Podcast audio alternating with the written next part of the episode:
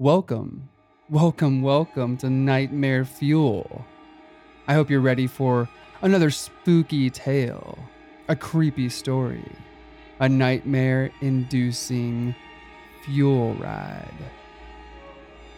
Without further ado, here is tonight's episode of Nightmare Fuel.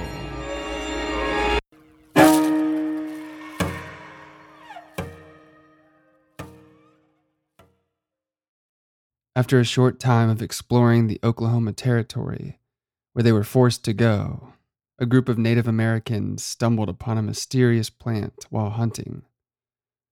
This plant looked like a gnarled tree root, with so many twists and turns within its seemingly fragile length that one could barely tell it was not one solid object. The mottled green and brown color stood out against the yellow grasses that made up the floor of the Oklahoma cross timbers. The young tribesmen thought little of it, seeing as they had not had much time to grow accustomed to the plants and creatures of their new home. They scrutinized it. Eventually, they decided to uproot the plant and bring it back to their elders. They all agreed that was the simplest and wisest idea, but one tribesman was wary of the plant. He understood more about the laws of nature than his other group members. He was the chieftain's son, after all. So he told the men to wait, but they were already reaching for the plant together to uproot it. They all put their hands anywhere that they could get a grip and began to pull.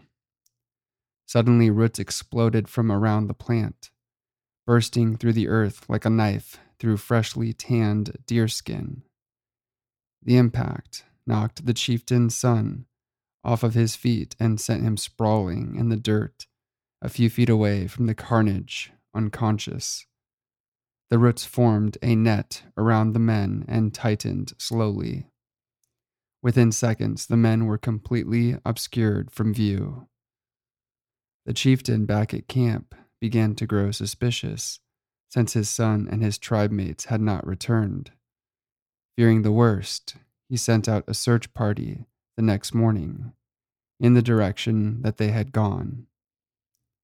The chief himself and even a group of elders went out with them. It took several hours to navigate the forested area, but they eventually heard strange noises coming from just over the horizon. When they got closer, they recognized the sounds as screams. The screams were sounds of pure agony and terror, and they chilled the tribe to their very core. They hastened to find the source of the noise. None of them had any idea what could have made the young warriors scream like that. They scoured the land, inspecting every inch of the place. However, they could not find the source of the noise. It grew louder and louder until, very suddenly, it quieted. It was soon replaced by muttering.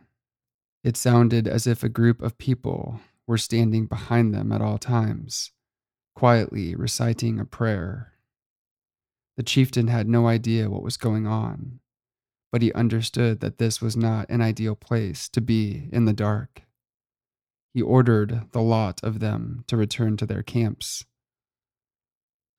Upon their return, they found the chieftain's son curled up into a ball, shaking. The chieftain rushed to his son's side and held him close. Suddenly, the son screamed and shoved his father away from him. Please, no. Oh God, no. Not you too, father. Not you too, father. The son screamed those words so loudly that the other members of the tribe had to cover their ears from the sound. The young men of the tribe began to restrain the man for fear that he might hurt himself. They bound him tight with ropes while he flailed and kicked, wailing at the top of his lungs for them to leave him be. Once the men had finally restrained him, he lay there, quietly sobbing. He looked upon all of them in sheer terror, appearing to be seeing something that was not truly there. His sudden change in nature confounded the tribe.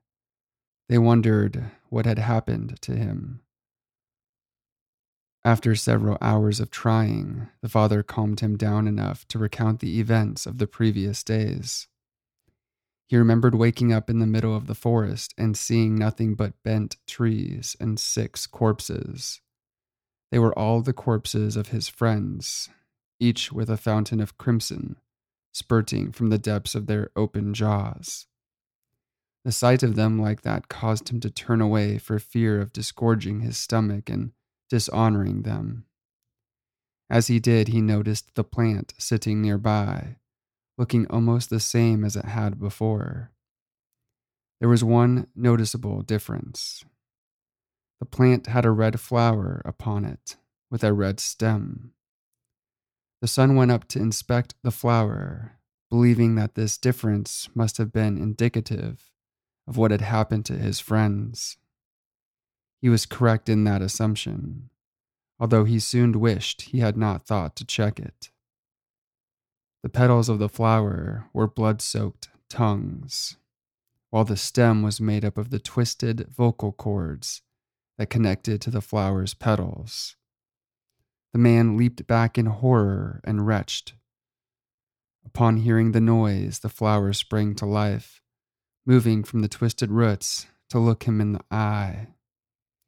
The young warrior remained rigid, fearing the same fate as his fallen comrades. The plant began to retract back into its original position, eliciting a sigh of relief from the terrified warrior. As if alerted by the noise, the plant shot back towards him, spraying a torrent of black liquid from between its petals. The man screamed as the liquid burned his eyes and entered his open mouth. Blinking rapidly, he sprinted away as fast as he could the sound echoed behind him. However, before the son could describe the horrors that had taken place, the ground around him erupted, and long green and brown tendrils encircled him, slowly pulling him beneath the earth. The son screeched and wailed, struggling with all of his might. However, he was powerless against the roots that had trapped him within their vice like grip. A moment later, the earthen tendrils disappeared beneath the dirt, causing the chieftain's son and his story to fade from the memory of the living world. The Native American tribe did not understand what had happened, but they realized enough to name the roots Death Devil. Approximately two centuries later, there was a police case involving a recently deceased man buried in Oakwood Cemetery, located in Wewoka, Oklahoma, which is near the heart of the Cross Timbers area. The police had to dig up the body of a man by the last name of Hess for evidence. They noticed something incredibly peculiar about it when it was pulled up and autopsied. Ripped from the subject's mouth, they found its tongue, and there were large holes in the coffin walls, broken inward. Upon this discovery, the police officers began to check several other recently buried coffins and mausoleums. All of the bodies had the same phenomenon occur. The officers were confounded. Who would be interested in stealing just the tongue and vocal cords? The officers scratched their heads and began to leave. As they departed, a chorus of screams, moans, muttering, and begging shattered the peaceful scene. The sounds mingled with that of dogs barking, birds chirping, cats meowing, and coyotes howling. This cacophony caused the officers to bolt and leave the body that they had been investigating laying in the dust as one officer remembered himself enough to turn around for the evidence that they had been sent to collect. A very unusual sight met her eyes. A writhing field of crimson flowers and dark roots covered the entire cemetery.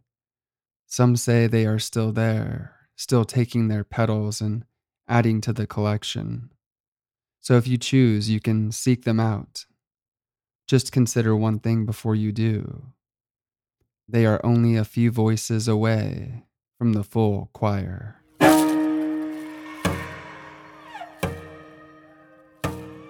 If you guys enjoyed this episode of the podcast, head over to Apple Podcasts and leave us a five star review. We'll see you guys again next time on Nightmare Fuel.